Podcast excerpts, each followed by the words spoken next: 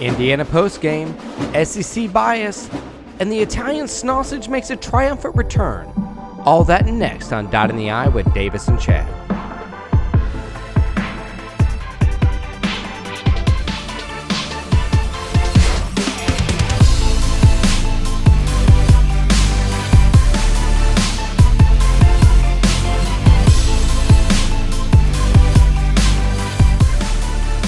Up, Buckeye Nation, and welcome to Dot in the Eye with Davis and Chad. And we are coming to you after a nice victory, 54 7 Buckeyes. What do you think, Davis?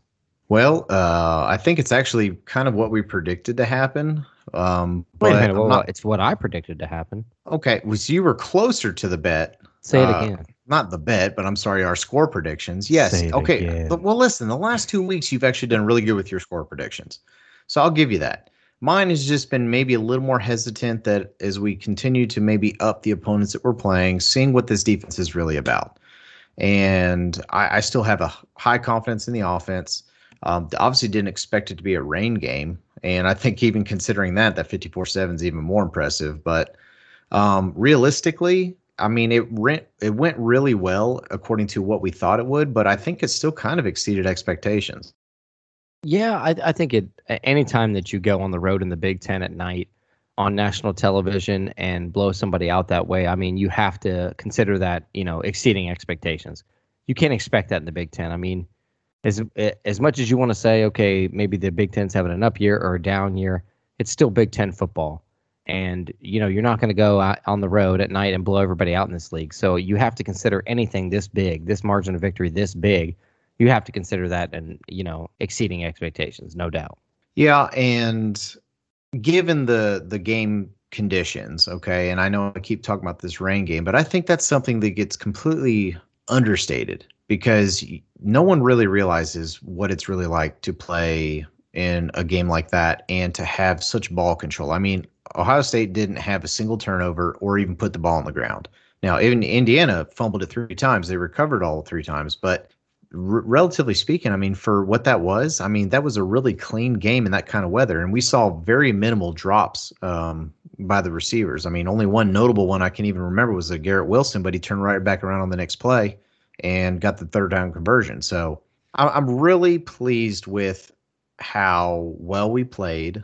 And I'm actually surprised that, you know, even as the rain kind of kept coming down there, Ryan Day didn't seem to deviate away from his plan going into this game. Well no i you know i don't think you can especially you know especially like we talked about on the road in the big ten. I think he had a game plan instilled based on what he saw on film and i'm sure you know that that was stuck in their head and they went out there to execute that game plan. You know screw the weather. I don't care if it's snowing raining whatever. But one of the things i wanted to say was that um you know if i had one critique about this game it would be that you know i think we need to clean up some of the penalties. A little bit disappointed in the amount of penalties we had and you know indiana only had one penalty for the entire game Yeah, that's true. I mean, we we still had I think five penalties for 40 yards, which I mean, it's averaging less than 10, so they're not critical ones. And I'd rather have those penalties more on the defense than the offense because I hate when the offense gets the penalties and they're kind of getting, you know, back behind the sticks and making it a little bit hard to convert and killing out stats. I mean, even up through the first handful of drives in this, we were in some crazy run where we had had what 19 out of 19 drives with CJ Stroud as the quarterback were ended up in touchdowns. I mean, I'm sorry, like people like say, "Oh, well, the competition wasn't that good." I don't care how easy the competition uh, competition is. Do you realize how difficult it is to be to go on a streak like that? That's got to be some sort of record, wouldn't you think? It is, but I will say this. You know, I've been listening to a lot of uh, talk radio since then, and people are bringing up interesting points. And one of the things they brought up is that we even we haven't even played a defense in the Big Ten that's in the top half of the Big Ten yet. Well, yeah, we did. Indiana is. No, they're not. They're in the bottom. Indi- half. uh, now they have a good pass defense. well, you saw what they. oh, Okay, You're forgetting about the run defense. There's an average of those two. we got what we wanted passing and running relatively with ease. We made them look worse than Rutgers. Well, that's an that's attributed though to the kind of team Ohio State has, though. That's not a tribute. I'm not saying just because you're ranked in the top half of the defense or the bottom half of the defense, Ohio State's not going to do what they want to you at will. What I'm saying is that we have not faced anyone even near the top of statistics in the Big Ten for defense. We have. Right, and I mean that's still, I mean it's that's your Penn State, that's your team up north, and that's Michigan State, um, obviously, and I think Purdue's actually up there too, if I'm not mistaken. So we're definitely gonna over the four to the next five games, we're gonna be facing really good defenses. Now, I think we might see a little bit drop in offensive production, but I, I still feel like we're gonna get 40 on all those teams. Like, I don't see how we we get kept off the scoreboard like that. Um, that Oregon game, I mean, that's our lowest scoring game of the season at 28 points, and we still had 612 yards of offense. We just couldn't cash them in when we needed to. So I feel really confident that we're not going to drop below 40 the rest of the year. I don't know, man. That's hard for me to say. It really is. I feel like as as much as I believe in this team and I believe in this offense, there's always the turf monster waiting to snack you somewhere. Like I just feel like that. We can come out flat like we have many times in big games and just stub our toe. I mean, we could. I, I could see us ending a game with 35 points. I could all day well, long. I feel like that game already happened. I feel like that was our Oregon game this year. Well, I may not be the only one though. Honestly, we normally don't throw more than one stinker out there uh, every year. I mean, that's been pretty consistent uh, over the last handful of seasons, and it just so happened see, that it was an earlier game. See, but see where we're at. I don't consider 35 points a stinker. We we win 35-17. I consider that a solid win.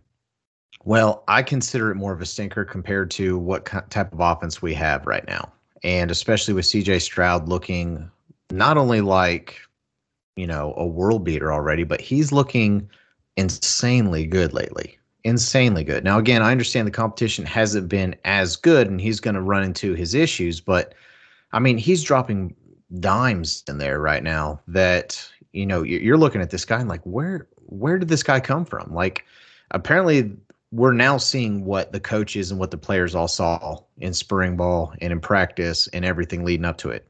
So I really feel like anything short of 40 points a game, you know, unless we're playing that elite, elite team, is going to be a little bit of a downer, in my opinion. I mean, yeah, I can see that. But uh, I will say this I, I think we're going to get a true test this week, Penn State at home. Um, as as much as I know Penn State's down, they got two consecutive losses you know, in a row here. And the last one really hurt, especially with the nine overtime, you know, thing. And who God, who wants to lose to Illinois? But anyway, what I'm saying is their pass defense is pretty good. Now, I, I could see TreVeyon Henderson running all over them, but their pass defense is pretty good. So I think it's going to be a nice test to see exactly what he can do. Can he oppose his will against a really good pass defense? I agree with that. And we're going to get into that. But while you mentioned the subject, can we get on this new overtime rule and get your take on it? Now, I have two ways that I'm kind of leaning on this new overtime rule. Like obviously that LSU Texas A&M matchup when it was like 75-72 with like seven overtimes several years ago was one of the reasons why I think they made this change because they don't want this game going on for that long. Um, you know, we don't want these players getting hurt and beat up in this game that lasting five hours long. But I like the new setup, but it also feels more lucky than skill is involved in overtime. Kind of like penalty kicks in soccer.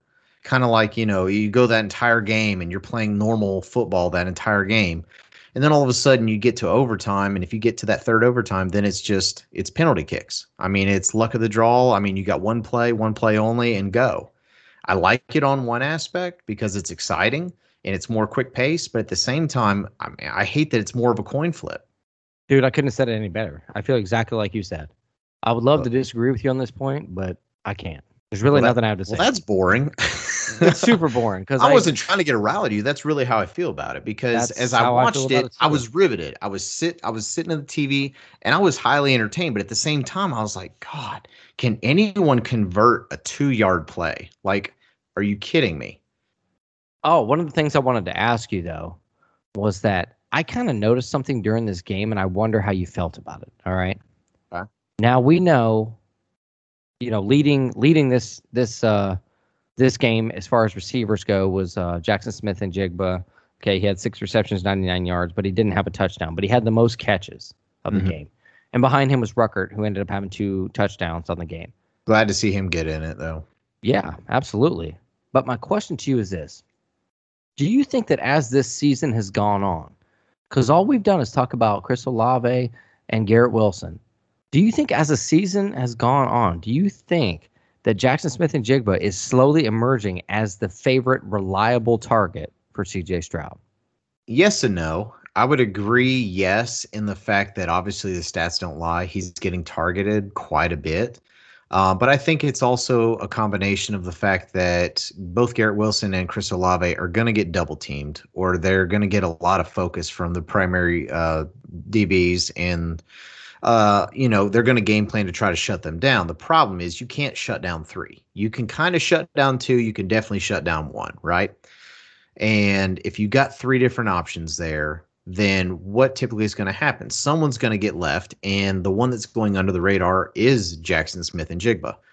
And I think something else that uh, else that works in his favor is that he, you know, he primarily plays the slot, and I think in this offense, uh, that's generally uh, a, position on the field that is going to get a lot of targets. I mean, if you think about KJ uh, Hill several years back with uh, Dwayne Haskins, right?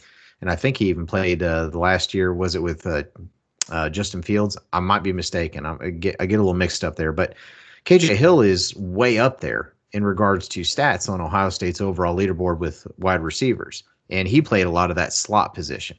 So I really believe that in this system, that's why he's getting targeted a lot as well. But that's why more of your home run hitters uh, and more of your third down reliable guys is going to be your Olave and your Wilson.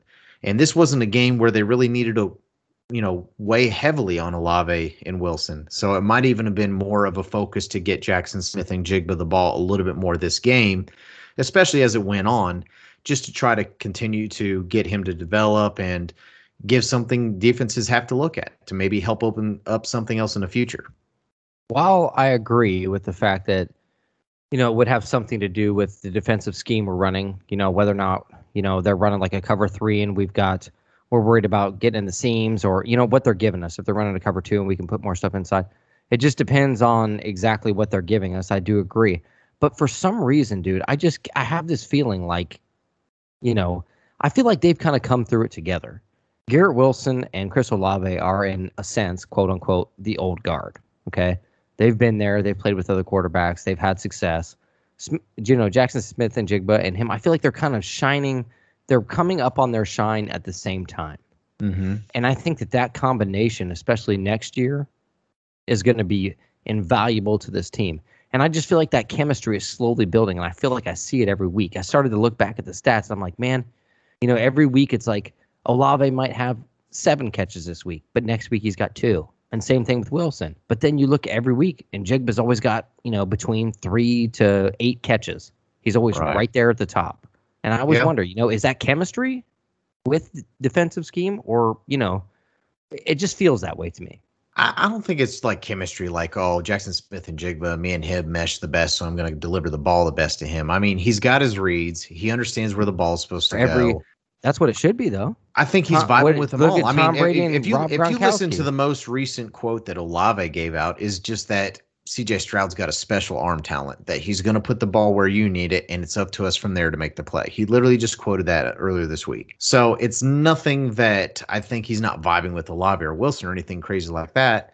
So sure. you don't think that there's a bigger chemistry between between Tom Brady and Rob Gronkowski than anybody else in that team? Well, that but that one's obvious. I mean, they've been together forever. Like that's what I'm that's saying not a fair is comparison. That I think it's starting to come that way.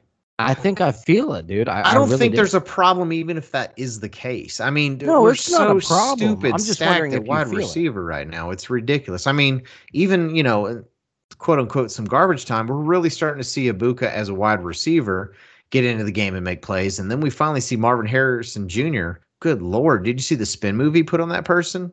I mean, that was straight out of Braxton Miller's handbook right there. That was straight out of Braxton waiting. Miller's handbook. First right of all, Braxton Miller's a turd, but there's don't you dare. Yeah. On listen, there's lines you don't cross. You know it. Don't cross that. but I know I really do agree with you on most of your stuff. But I, you know, I like to play the part of Wrong. I do think that there's a chemistry there. Like I thought there was between Olave and Justin Fields. They had a special connection. I agree with year. that. Okay, I agree. I, I, see where you're coming from. I agree with you. It seems like he clicks the most with Jaxon Smith-Njigba. That they're definitely on the same page. And you see a few times where maybe Wilson's dropped the ball he should have caught. Even a few times this year, Olave's dropped a few balls that normally he would catch. But it seems like almost every single time that thing goes to Jaxon Smith-Njigba, he's not dropping the ball. Now, I think it's not a big deal and I don't think it's an obvious thing, but I definitely see where you're coming from that I guess that can kind of be the trend, but that's going to work in our favor. Yeah, because absolutely. if he continues to get the ball, they're going to have to really start paying attention to him, and that's going to help sure up and make it easier to get the ball to Garrett Wilson and Chris Olave. I mean, having that three-headed monster and Jaxon Smith-Njigba is probably the most underrated wide receiver, not just for what he's doing on the field, but for the fact that because he is doing this, it has got to make it a nightmare for defensive coordinators to figure out how are we going to stop all three of these guys. Yeah, because depending I mean, you know, eh, with Olave and Garrett Wilson, you're talking about a deep threat. So you're switching your defense up, maybe to three deep or four deep, trying to keep everything in front of you. But then at the same point in time, you do that, you get burned by Njigba or you get burned right. by TreVeyon Henderson. You know, so there's there's so many weapons on Ohio State's defense that you put, can't possibly stop them all. Which is what I think that teams are going to have a heck of a time with this offense going forward. I don't care what they're ranked. That's I, that's to you, Alabama. Definitely. Now, listen, we spent a lot of time talking about this offense. Uh, I want to at least ha- have a moment before we move on to at least bring up the defense in this game. And I will at least preface this and say that I understand Indiana's not the best offensive team, especially since Michael Penix has not been the starting quarterback lately.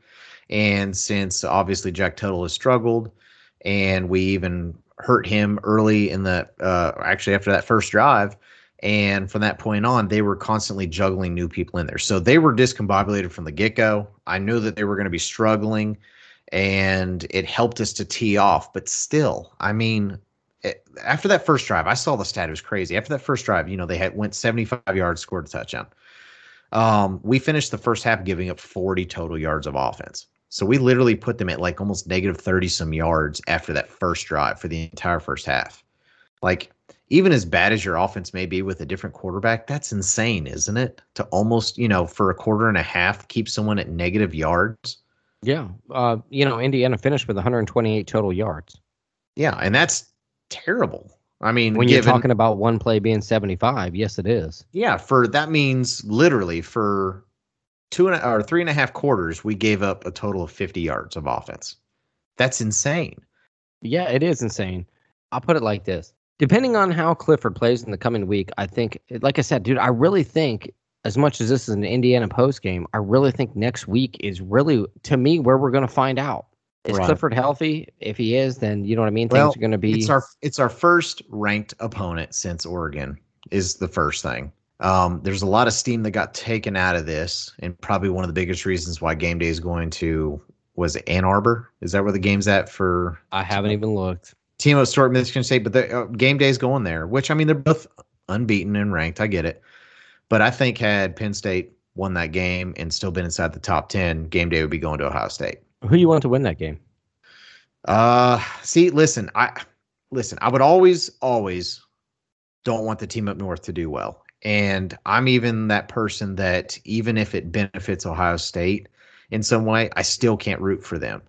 So that's always going to be my vibe going forward. Now, the one time that I was extremely happy about uh, a misfortune for the team at North was that 2015 season, if you recall, when they had that same matchup and the team at North was winning at the end of the game and went for the punt and fumbled it.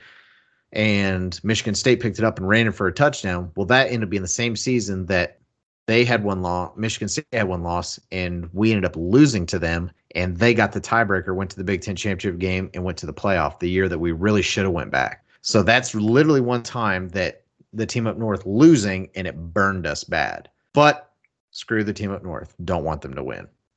To me, I think you know if you take the hate for Michigan out of it, if you take the rivalry out of it, how do you, you do look that? at it how from a bird's eye view? How do you do that? I can't. It's like in my blood. I hate them. I want to. I'm like Woody Hayes. If I have to drive through that state, I'll try my best not to stop and get gas. you know what? And I, mean? I agree because you're of the old guard. You're of the old school because you and I were alive at a time where we remember what it was like to lose to Michigan. And a lot of people, these young kids today, don't know that feeling. They so don't even know that. the name Biakabutuka. That like was a nightmare name because he ran rollovers for what 270 some yards back 20 yeah. some years ago. Like, I still They don't get it. Will They on don't Desmond. Howard for throwing a Heisman pose. I mean, there's there's many things I could go back to on that. But- Mhm. At the same point in time, when I look at this thing from a bird's eye view, I'm looking down on it and I go, okay, if I just think about what is the best thing for Ohio State, what is the best thing for Ohio State? Is it best for Michigan State to beat them, and then we go on and you know play a ranked Michigan State team, and, and you know for or if Michigan wins, do they stay undefeated till the end of the year, and then we play them at the end of the season? And honestly, for a minute there, I thought maybe the team up north winning would be a positive thing for us to play them at the end of the year. But now I'm not so sure because I think if Michigan State beats the team up north, they're going to jump in the rankings, and I think that that's going to be a key matchup for us. So I really don't think it matters which way it goes. I agree. I don't. I don't think at the end of the day it's really going to matter. I mean, if you really wanted to split hairs, I think it's probably more important that the team up north wins that game, just because they're always going to be viewed as a better team overall than Michigan State, just based on their name and history. Um, but then again, Michigan's not. I keep saying Michigan. Th- then again, the team up north uh, has really not done anything. What in the last handful of years, at least Michigan State's made it to the playoff. At least Michigan State's won the Big Ten um, in recent memory. So I don't know. I, I agree with you. I think it could go either way, and I don't think it's really going to affect um, Ohio State one way or the other. I'm still a firm believer that with what we have in front of us, if we can continue to run the table, I think we still control our own destiny. I think we might control our own destiny. I'm not ready to say we control our own destiny yet because Well, since you're on that, some you bring normal up, people- hey, bring up the rankings since you're on that because I know that's something that's been on your mind. what's on my mind is Alabama because you know what you guys that listen to this show are Ohio State fans and I'm sure that people that don't listen to this show or are Alabama fans and listen to the show or SEC fans are going to give me unless you're unless you're an Iowa State fan. we don't care about you that way if you No. are but I don't know. All I know is this much. Uh, You know, if you beat Oklahoma State and have to rush the field, obviously you shouldn't have a football team. That's all I'm saying. But anyway, uh, moving on here. Plus, you still lose to the the real Iowa team that's in the Big Ten, anyways. So, I mean, True. what kind of team are you in that aspect? But, anyways, moving on. So, did you look at the AP? I did. As a matter of fact, it's really hard to miss it considering I had like a million notifications set up on my phone through ESPN that's going to tell me if someone dropped a ketchup packet at the nearest McDonald's, they're going to freaking post about it and I'm going to get a notification. Okay, so for those of you that don't know, okay, when they came out this week, Georgia was number one, Cincinnati held steady at number two. Alabama jumps Oklahoma to move into the third spot. Oklahoma's number four, Ohio State five, the team up north six, Oregon seven, Michigan State eight, Iowa is at nine, and uh, Ole Miss is at ten. Good old the Fighting Lane Kiffin's at ten. Okay, Mhm. so the most interesting thing I saw here was well, two things really. Oregon jumped three spots to land at number seven. Okay, so now they're behind Michigan and Ohio State. But the most interesting thing to me was Alabama jumps Oklahoma. Okay, now they both won this week. Neither one was pretty. Okay, for all you Alabama fans out there, you took Tennessee three quarters and it was a game. Okay, and then all of a sudden, they come out in the fourth quarter and put some points on. To me, that's not a. the game wasn't as close as the score indicated, Exactly. basically. It was not a like a marquee win. Well, I was not a apologize. The game was closer than what the score indicated. That's what I meant to say. I knew what you meant. But Oklahoma didn't have a good game either, particularly, but they won. Neither one of them played a powerhouse team in any way, shape, or form. So I'm not sure what gives what gives the people doing the AP poll the clout to jump Alabama over an undefeated Oklahoma. Can you explain that to me? So this is actually going to piggyback off something I really want to talk about because I'm a big person that gets on Twitter through our account and not that I'm on there interacting or putting messages or anything, but I just like to read people's input. And even though I'm a, you know, I, I follow a lot of Ohio State uh, Twitter accounts, um, it still require, or I still end up coming across a ton of people that probably follow Ohio State just so they control stuff but the amount of bias, overall bias that I see, and it's always against Ohio State, and it always seems like it's for the SEC. and they will spin the narrative however they want to explain it. Like, for example, obviously, we saw that crap show of Oklahoma against Kansas, and they got shut out in the first half. Like, they were down 10 nothing. And in the second half, they were still down 17 7. And they still put it on, but got some sort of lucky, random, quote unquote, they call it a Heisman moment, which is laughable it literally he was in the right place, right time, somehow pulled the ball out, got the first down. Not saying Kansas would have won the game had they been stopped, uh, had Oklahoma been stopped on that fourth down play, but you've got to be kidding me, man, that somehow Oklahoma took some sort of positive out of that game. Now, obviously, the voters didn't give them a complete pass for that by having an Alabama jump, but how can you tell me that with what you saw Oklahoma did and with what you saw Alabama did and then with what you saw Ohio State did? and then take into account the whole reason they're behind them is for the losses, and then look at Ohio State's loss and look at Alabama's loss. How not only is Alabama ahead of Ohio State, but passing Oklahoma, but Ohio State can't pass them. I don't I, I I don't understand it. So that goes back to this overall social media bias that I see and it's people nitpicking and turning the narrative around saying, well, Oklahoma's obviously better because we didn't take that L. You got owned by Oregon at your own place, and you want to sit here and tell me about Kansas when we still squeaked out a double digit victory. Like that's how they spin this stuff online. And it's irritating because they're taking everything out of context. And everyone with freaking eyeballs can see that Oklahoma was horrible in that game. And as a 38 and a half point favorite, to be trailing at the half, not even score a point, that's awful. That's god awful. And uh, if you, with eyeballs, actually watching Ohio State last handful of weeks and seeing what they're doing, and to sit there and tell me that you think Oklahoma's a better team than Ohio State. Now, if they would have kept Alabama below Oklahoma, then at least I can put my hands up and say, okay, you're still taking into account that Oklahoma's unbeaten, right? And Alabama's loss and Ohio State's losses are somewhat comparable, which they're not really, but they kind of are, I guess. See, um, but you see where I'm coming is, from, right? Yeah, but but my point is not that I think Oklahoma's a better football team than than Alabama. I'm not saying that at all. As a matter of fact, I don't feel that way. But my point is this: what happened last week was not enough to jump a team. If you believe Alabama was better than Oklahoma, they should have been ahead of them before last week. I'm sorry. That's the way it was. What happened last week between the two games? There was not enough significant difference. Nobody blew anybody out. Nobody played exceptionally well. That is not a moment to jump a team over an undefeated team. Sorry. Yeah. My, the my, only my, thing I could see on the other end is that how highly they seem to regard Ole Miss.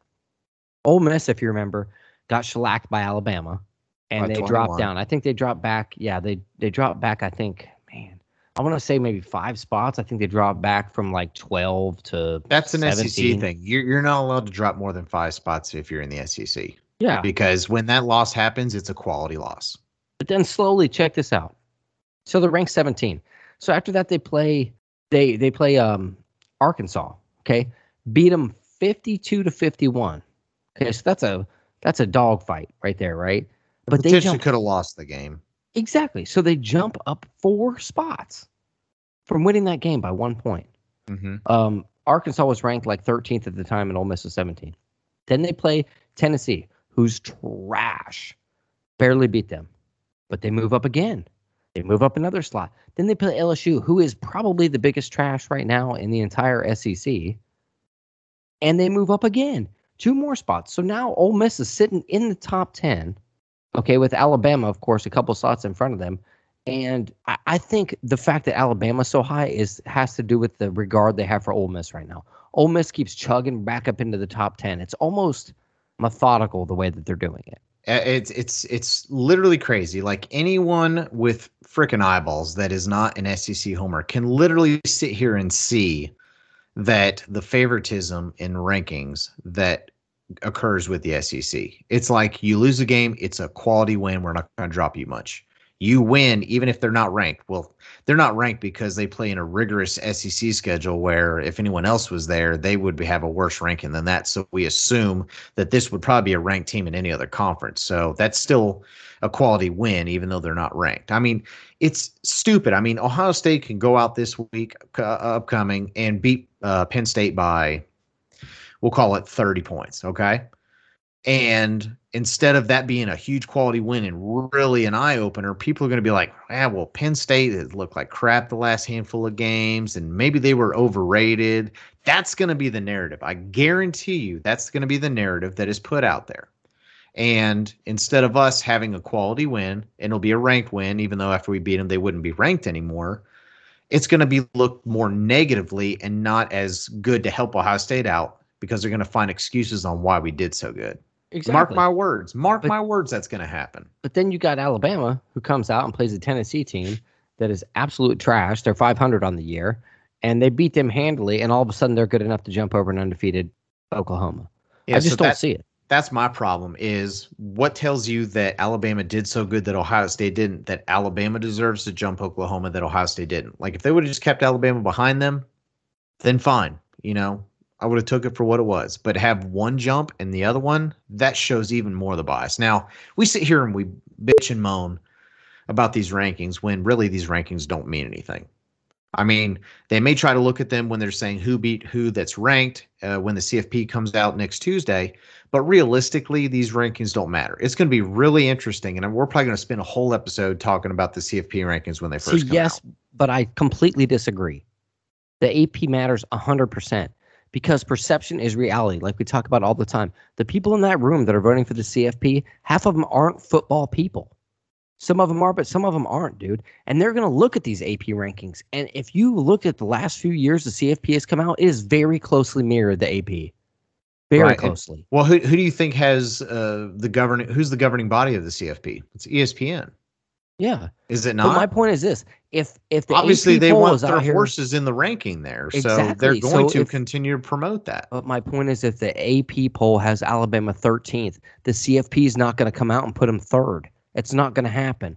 But if the AP has them third, and then the CFP comes out, they're not going to drop Alabama three spots in the CFP.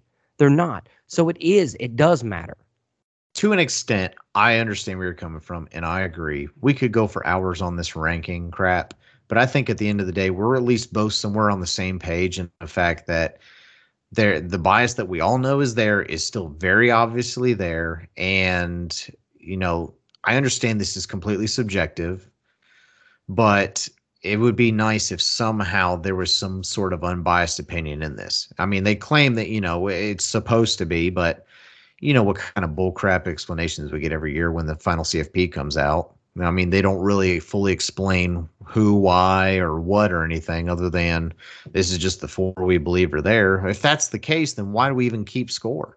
If on paper one team's better than the other, I mean, this is the reason why Cincinnati, in my opinion, is has no chance this year unless we have multiple other teams losing. I think if Georgia wins out, they're in. If Georgia wins if, out and Oklahoma loses, they're in. I think if Georgia loses in the SEC championship, they're still in. Are you kidding me? No, no. I said Cincinnati is in. Oh, my Georgia bad. Wins. My bad. My bad. Yeah, oh, yeah. Georgia wins and Oklahoma loses, they're in. Ah, uh, as long as Cincinnati continues to look good doing so, I would agree with you. I agree with you completely, and I hope they do. I, I do too. The, I, I want them in there. The best, I think that's dude, the best scenario all the way around. I mean, is listen, it not time? Well, it's more time. than anything, I just don't want to see two freaking SEC teams in there. I, I don't want to see, see that. But dude, Cincinnati doesn't even realize the kind of the kind of burden that they're carrying right now. I guarantee if they, they do get in, do. I guarantee they probably do. If they do get in and get shellacked, it's going to mean something going forward. You and I both know it. Well, yeah, they get embarrassed. They're never going to let another one in exactly. until it becomes past four team playoff. Because they've been complaining. All the TCU's, or sorry, you know, all the Boise States and the Houston's and the Cincinnati's have all been complaining for years they're not getting their shot. And if they get their shot and get shellacked, then they're not going to get back in. But if they come in and knock off a big dog, that says something, dude. That that could mean something going forward in the history of college football. It could. Right. And I think the one thing that Cincinnati has working for them is they have uh, their quarterback Ritter, who's kind of been a little bit of a Heisman candidate. Uh, you know, he's done a lot of special things for that program. I he's like good. Him. Yeah, he's a good run quarterback. He's a decent passing quarterback. Uh, he's a gamer. Um, you know, I, I, think that's one thing that's going to help them because they kind of have a little bit more of a household name with him, especially seeing what they, you know, Cincinnati did last year uh, during their season and at, at, the during that bowl game against Georgia.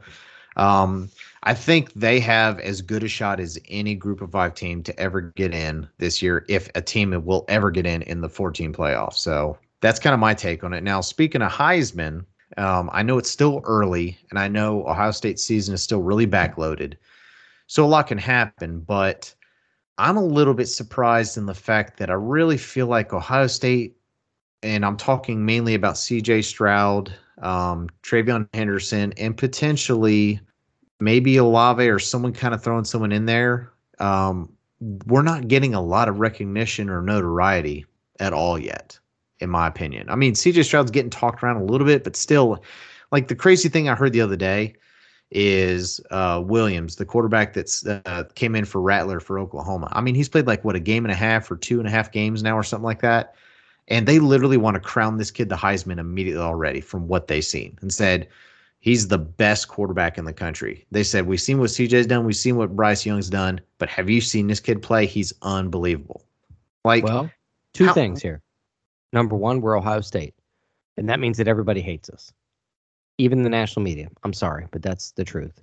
Number two, we lost to Oregon. If we would have beat Oregon, I think it'd be in a different conversation right now. Even though I'm not saying that that has any bearing at all on the way that CJ Stroud has played and the 600 yards of offense that we put up against Oregon. But what I'm saying is we've we've lost. And at the end of the day, you and I both know that Heisman candidate is going to come from the number one or number two ranked team in this country at the end of the CFP. Now, correct me if I'm wrong, but didn't Alabama lose? Dude, and are you really Bryce having this Young conversation still, with me? They're also Alabama. So is that it? Is so it's popular? I understand the Heisman's a popularity contest to an extent, you know, and just like voting your prom king or prom uh, prom queen, right? We get yes. that, but at some point you have to realistically look what they're doing on the field. I mean, C.J. Stroud is number one in QBR. Okay, so we know he's being super efficient. He's making good choices. Uh, he's in the top six, I think, in touchdown passes. He's in the top 12 in yards per game passing. And we're not even a predominantly major passing offense. I mean, we're we're trying to split it pretty close to 50-50. And that in you have some, you know, colleges that are predominantly passing and spread everything. And we're still almost we're in the top 15 passing. So you can't sit here and tell me like unbiasedly that CJ Stroud, especially if you just watch him lately and watch some of the the passes that he's dropping in there and his command of the offense and that he's really making fewer and fewer mistakes and he's really starting to come into his own and get comfortable. You're really seeing what he's capable of. I really like to pride myself on trying to be unbiased when I watch other teams and and not just, you know, be like, oh, I'll screw them, I don't like them. Like I'm watching what I see on the field and I'm taking that information in I don't see a lot of other quarterbacks in the country that I think is better than him, if any. It's not going to be us. That's my point. Well, I think the other thing that's working against us is that we might have multiple candidates on the team. You know, TreVeyon Henderson is going to get some notoriety. And a thing that works with him is knowing that he's a true freshman, not a redshirt freshman, a true freshman that didn't even play his senior year of football is coming in and doing this, and most likely going to break all of Mur- Maurice Clarett's uh, freshman records. And I think that works for him in the fact that man, he's this young and he's doing this. Like that makes it even more fascinating. But I think when you have both of those on the table, that can hurt each other a little bit. Sometimes that can kind of split votes. I'll put it like this, man. I just feel like the cards are stacked against us. I feel like if Alabama has this huge comeback, they beat Auburn and they end up beating and they end up beating somebody in the national, or I guess it'll be Georgia, obviously, in the uh, SEC championship game, they will be ranked number one. They will be ranked number one before uh, the end of the season, before the playoffs start. So my point is, dude, when you have a number one ranked Alabama, okay, and number two, I don't know who it'll end up there, but I'm just saying, say it's Cincinnati, say we're three, something like that. I just feel more and more like they find a reason to put them there so they can give out those accolades, and I just feel like that's going to happen, dude. I just do. Yeah, I mean, it very well could. You know that a lot's gonna. Uh, there's gonna be a lot to see when that CFP finally comes out, but none of it's gonna matter if we don't win this weekend. So we need to make sure that we stay focused on this weekend, and then hopefully put up a good performance, like I think we should, which will.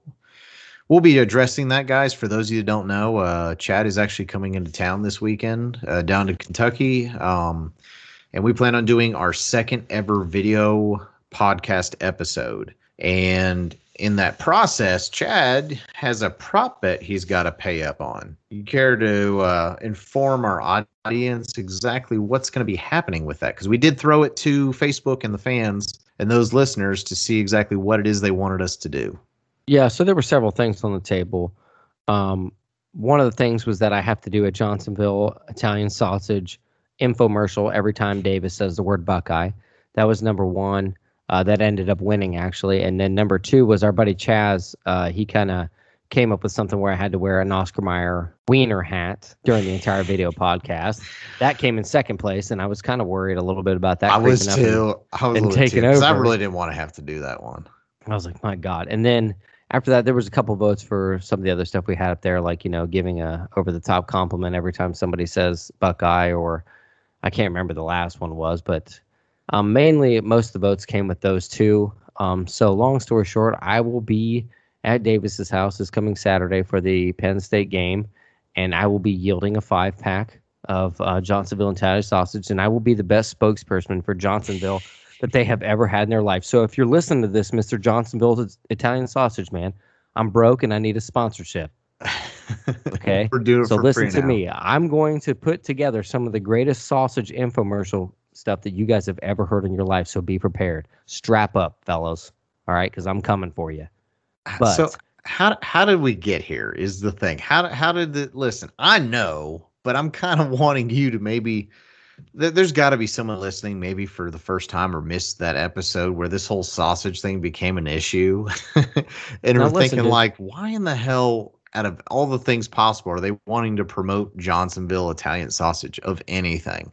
I'm going to tell you this to be totally honest, dude.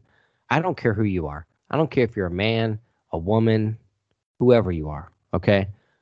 At the end of the day, in whatever way you want to take this statement, everybody likes a big old sausage.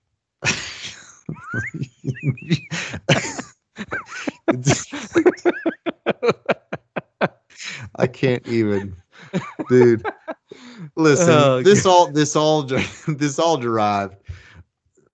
This is probably something because we have the same freaking humor, and I think this was even a quote from what Ace Ventura when he's sitting there trying to call out uh, or trying to find Roger Podacter or not. You know what I'm talking about at the end where he's like trying to prove that she's a man, right? And takes pants off and he says, "Big old Mister Knish," and yep. talking about big old sausage. And I, dude, it's all it's all it's all in good fun and humor, but there's just something about it several episodes ago when you initially lost a bet, not and you had to put up a profile pic on your Facebook, right? Yeah. And of all the pictures that I could have selected for you to put up there, you had made a joke that very episode before that about oh, you know, worst thing about putting just a big old sausage up there and just wonder what people would think about it. Just random, right? So this is how this whole thing came to be. And whether it's big old honking sausage, whether it's uh, Mr. Now, in my defense, or... though, I may have initially brought up the sausage, but you kept it going. You didn't have to choose that profile pick, but you did. Well, because that was a hell of an idea, and I knew what kind of. I just had an idea of what kind of, uh, I guess, reaction you would get from that, and sure enough, I mean, we're not going to share it here, but some of the reactions that you got were, did not disappoint. So I guess it effectively accomplished what we wanted it to. I have to um, be honest. Um, I'm proud of all the people that sent me text messages about the profile picture because you did not disappoint. Right.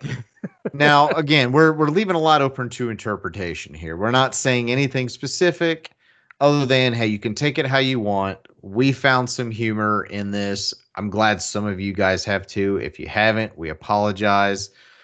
And if that's the case, we're literally just talking about Johnsonville Italian sausage. I mean, it's really good on a game day on the grill, and that's probably to be the route yeah. that we take on Saturday. Well, speaking of sausage, Davis, tell them about the prop bet. Tell them how it went, and tell them why I'm going to be the greatest Johnsonville sausage uh, infomercial guy ever. Yeah, so w- you guys don't know. We do three prop bets every week for the game. Uh, when we did it for the Indiana game, we just kind of pick some things that we disagree on, and we take one side or the other. Best out of three uh, at the conclusion of the game wins the prop bet. The first one was Indiana scores 17 points or more. I actually took that one. I said I figured they'd score 17 points or more. You took the under and you actually won that one. But then we went to OSU passing touchdowns and we set it at five. Chad said five or more. And I don't know why I had an inkling, but I said four or less, and we actually hovered right at four. So I barely escaped by that one. And then we went, who's going to have more receiving yards, Olave or Wilson? Chad took Olave, I took Wilson. In kind of a weird game where Olave still scored a touchdown, only had 24 yards. Olave had, or um, Wilson had 59. So I won the What's last funny two. was neither one of them were in the top two receiving. Uh-uh. And it was Ruckert and uh, Smith, or yep. Smith-Njigba. So, but yeah, I mean, I ended up winning the last two out of three. And again, it was we were going to leave it up to vote of Facebook. So it ended up being the that sausage is going to be the death of us, man. It's I mean, if, if we ever do like t-shirts or any sort of product or something that we sell, I feel like that sausage is going to be our trademark somehow. I don't know how or why, but that stupid Italian sausage is going to be our trademark. Yeah, I can see it happening 100%.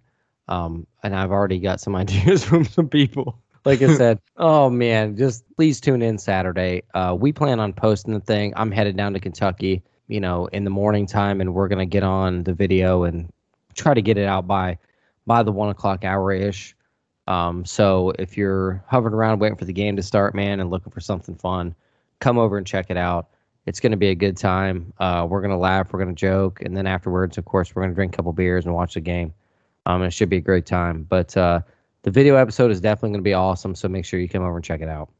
Just really looking forward to how Chad's going to handle this uh, this quote unquote infomercial. And I'm going to try to get in as many Buckeyes as I can during that podcast just to see how on top of your game you are, to see how many times you could literally come up with something unique to say. So I'm going to try to stump you a few times, but oh god, don't do nor- it, man. Normally you're on your game, so I think I think we'll be all right. I'm not going to overdo it. I mean, we don't want to lose viewership in the first five minutes. Like, why? No, we probably lost all the viewership we can right now. Probably. I mean, what are we, we we try to keep this at 30 minutes. Where are we at now? Like 40, 50 minutes? I mean, yeah, we're probably. way past that. Um, I look forward to seeing everybody's smiling face over at the Facebook page on Saturday. And um, Davis, tell them where they can find us.